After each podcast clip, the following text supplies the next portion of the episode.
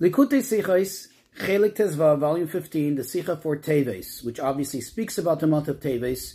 And in this Sicha, we will get to learn the greatness of the Jewish body and how it, specifically the body of a Jew, more than the soul, provides that, quote, pleasure for Hashem himself.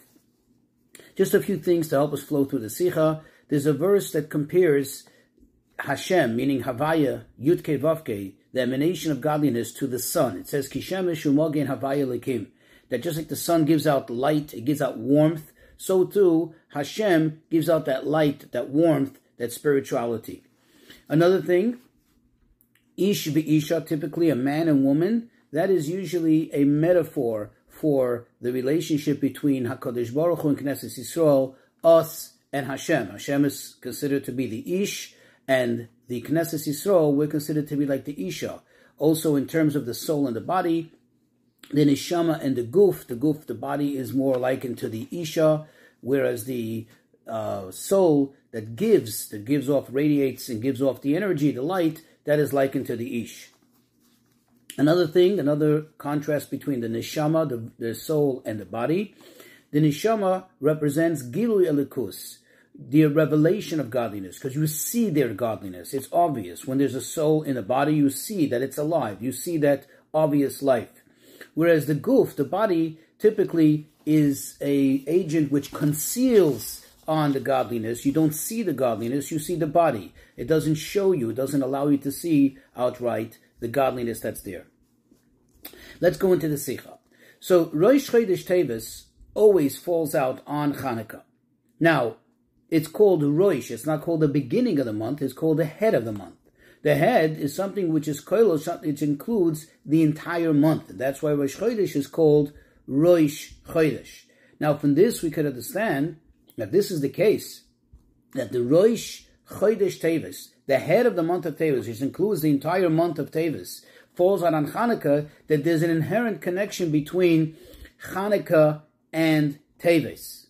Another thing, if you look at the month of Tevis, which we said is all included in this one day, there are two highlights in this month. There are two significant days. Of course, the first one being Asara B'Tevis, the 10th of Tevis, which is a fast day in which we mourn the fact that the siege was laid on Jerusalem, which is really the beginning of the exile of all the uh, all the events that happened after that as a result of that. And then, of course, there is the Chavdala Tevis, the 24th of Teves, which is the yahrzeit of the Alter Rebbe. Now, since these are two days that are established, firmly established as part of the month of Teves, so it follows that this is has a special connection between this and the general theme of what Teves is all about and how it connects to Hanukkah. What is it then? So, if we will look in the Megillah Esther, is actually uh, perhaps the only place in Tanakh where the month of Teves is mentioned and explicitly. And there it says that Esther, Vatilokach Esther el HaMelech HaChashverosh, B'chodesh Asiri hu Chodesh Teves. That Esther was taken to the palace of the king Achashverosh. It was in the tenth month, counting from Nisan, and it says this is the month of Teves. On this, the Chazal, the, our sages comment in the Seches Megillah that what was significant about the fact that she was taken in this month, how did it make it special? Why is the Megillah telling it to us? Because it tells us this is Yerach, this is a month, Shahaguf Nena Minaguf, that the body, one's body, Nena takes pleasure from another body, from, from, a, from a guf, from a body. Why is that? I mean, simply speaking, as Rashi explains, because in this month it is extremely cold, typically, in many, many climates. And therefore, the warmth of one body provides pleasure, provides benefit for another body. Now we know that everything that we see in the Gashmiistic world, in the material world, actually is an expression or evolves from the spiritual realm. In other words, the cold, that chill that there is here in this world, in Gashmias, in this time of the year, is actually a result of the fact that in the spiritual realm there's some kind of chill. What is that chill? Well, we know that during the months of the summer, the fact that the sun shines so strong and the fact that it's hot, that is representative of the fact that there is a great revelation of godliness and it's an auspicious time and actually very easy time to get closer to Hashem. So you understand that the opposite of that is in the months of uh, the months of uh, the winter months that is when it's cold, especially and specifically the month of Tavis when it's the height of the cold, the height of the chill. There, there isn't the obvious revelation of godliness. There isn't, so to speak, the natural revelations of godliness, and that's why then there is a greater effect and a greater advantage to our avoida of Hashem, by more so than any other months of the year.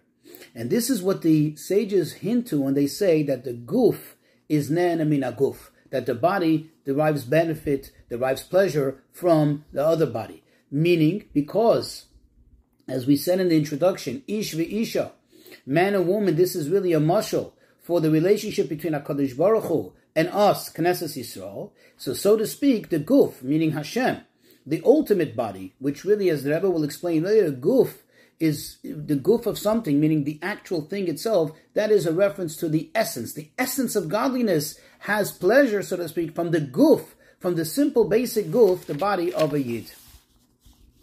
Now, since everything in, is exact, everything in Torah is 100% exact and accurate, therefore, this expression that guf, nen, emina guf, is not just ambiguously to say Hashem and Knesset Yisrael, but this is telling us, like we just said, the guf, the atzmus, the essence of Hashem, is deriving pleasure from the guf, the body of a yid, not just the soul of a Jew, but more so the body of a Yid.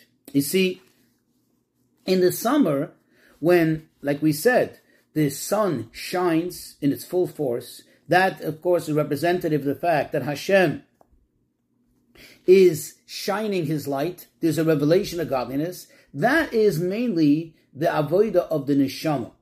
It's, it's, it's, everything is revealed. The neshama is a revealed, as we said in the introduction, a revealed state of godliness.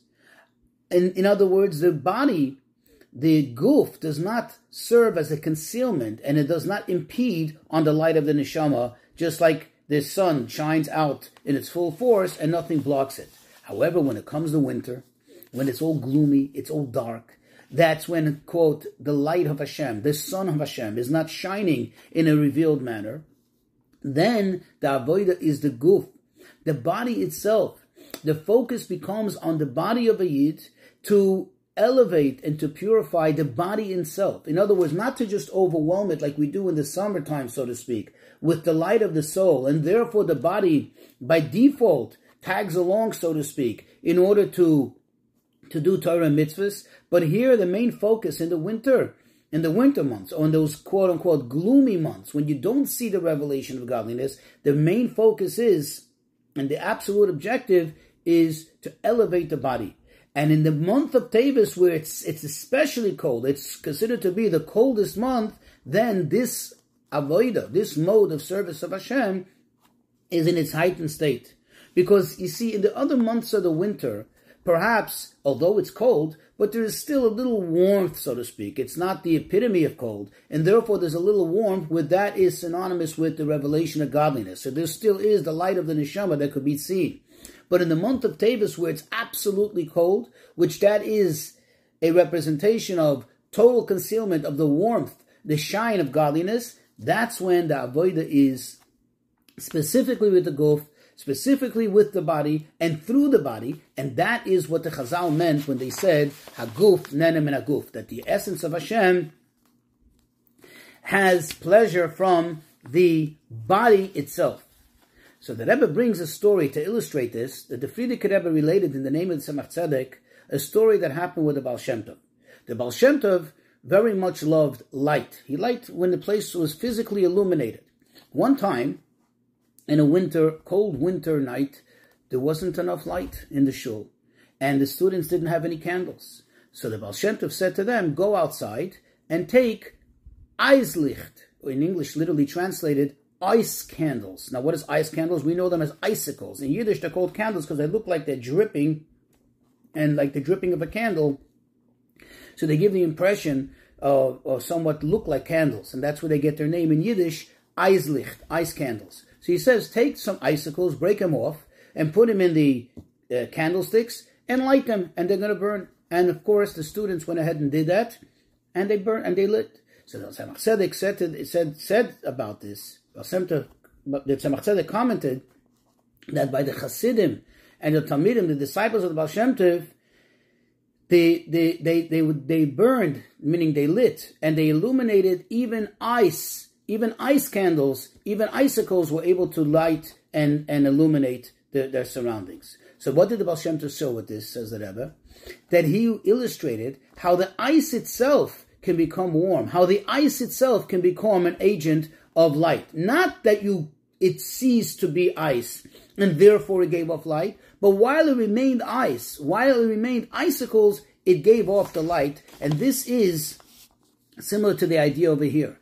It's not that we try to overwhelm the body with the Oyer HaNeshama, with the light of the soul, and therefore, so to speak, have the body cease from being a physical body, but rather, while it is a physical body, as it is a physical body, which inherently is an agent which conceals godliness, through it and with it, we're able, we, we are able to elevate it and purify it to a point where it itself gives off the godly light. It itself shines. The question is, how is this possible? How can we possibly make the body give off light? In other words, where does it get the potential for this? How is this possible that the body should be able to give off light without, so to speak, being powered by the neshama in a revealed manner? The answer is, when you think about it, it is actually specifically the, the guf, the body, that has a direct link, a direct shaykhis to atzmus of Hashem, to the essence of Hashem. You see, the soul, the neshama, is an agent of revelation. It's oir and gilui. And therefore, what it, ha- it has a direct connection to the revealed part of Hashem, meaning the name of Hashem, Yudke Vavke, all the various emanations and revelations. However, the body, which doesn't overtly have this. It doesn't seem to have any of this. Yet Hashem, as we know, chose the body of a Yid. Who's Hashem? Who chose it? The Atzmus of Hashem. There's a Bechiras Atzmus. The essence of Hashem chose the body of a Yid, and therefore the body of a Yid has a true and direct link, direct connection to the essence of Hashem. When does this come out? When does this become revealed? Specifically when it's dark when there's a time of concealment, when there's a time when you don't see godliness, that's when the depth of that connection comes out, and that's when we, you can we, we, you can appreciate the potential that's there in the body. And this is what is meant when the Chazal say, guf nenemina guf. Back to the, what we said before, that the guf, the atzmus, the essence, or like we say, gufa de malka, the essence, the actual presence, essence of the king, is Nana has pleasure from the guf, the guf itself ter, uh, converts into Kedusha. And now we'll appreciate the connection between Teves, the month of Teves, and Hanukkah. As we said in the beginning, Rosh Chodesh Teves always falls out on Hanukkah. That means inherently the month of Teves is connected to Hanukkah. What is the idea of the of the candles of Hanukkah? It says in the pasuk, "V'havaya yagia choshki," and Havaya meaning Hashem will illuminate the darkness.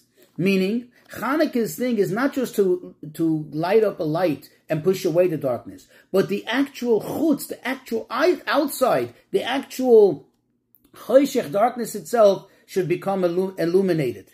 And where does this come from? From what power? Well, in that pasuk, in that verse, it doesn't say Havaya Yagia it says Vihavaya. And, meaning this is already indicating, this is pointing to something which is even greater. When you say and, that means there's something before. Something that comes before Avaya, which is the essence of Hashem, which has the power to illuminate even the darkness. And this is what we said, that this is the guf, atzmus, the essence of Hashem gives power to the guf, to the body, down here, that it should, it itself should be able to illuminate. And in, and, and, um, in, con- in, in general, says the Rebbe, we can appreciate the, in a general sense, that is, this is the contrast between the avoida of the time of the Beis Hamikdash versus the avoida of now. You see, in the times of the Beis Hamikdash, godliness was in a revealed state. They saw the ten miracles in the Beis Hamikdash. All the miracles in and surrounding the Beis Hamikdash made it clear and obvious in a revealed manner that there is Hashem. You didn't have any doubt when you saw it, and you got charged up spiritually when you saw these these uh, miracles. It was a clear and obvious indicator indicator of Hashem's presence. However, in the time of Galus, when it says we don't see any of our signs, so to speak, as it says in Tehillim. Godliness is very concealed, or as it says in Yeshayo, the darkness blankets the entire earth, and and this is the difference between the avoid. The avoid in the times of Beis Hamikdash was more like the avoid of the neshama, the avoid of Havaya. But now, in the time of Galus, it's the avoida, the expression of the depth of the guf, the body, when there's a total concealment, and there, here comes to play the potential that's in each and every yid, specifically being in the body, specifically being connected to the matter that comes directly from the essence of Hashem. And now we can, of course, understand the connection between Teves in general and the fast of the 10th of Teves, Asara Teves. You see, because the whole idea of the fast is that it's the whole, it's the beginning of Golos. It's the beginning of this whole concealment. Now, what is the ultimate purpose of the fast? Not just to mourn the past, but, but more so to do tshuva, to transform it, that to bring that this day itself, which is the symbol of perhaps the ultimate symbol of darkness, the beginning of darkness, this day itself should convert and, and transform into being a day of sason v'simcha, a day of joy and happiness, which is the idea, same idea of taking the cold and turning it into heat, taking the concealment and turning it into revelation. And then, of course, we come to the second significant date in the month of Teves, which is the 24th of Teves, Chavdalo Teves, the Yortzeit Alter Rebbe. What is what is significant about a yahrzeit? This is the day in which all his endeavors of his lifetime, as all all his accomplishments, come to a culmination, and they actually become even more effective, greater uh, in a greater application to the entire world. Now, what is if we have to sum up? What really is the culmination? What really is the the achievement, so to speak, of the Alter Rebbe, but Alter Rebbe took something where there is nothing colder than it. As far as intellect, human intellect is something which is the epitome of coldness because it doesn't have any whatsoever emotions, quote unquote, warmth.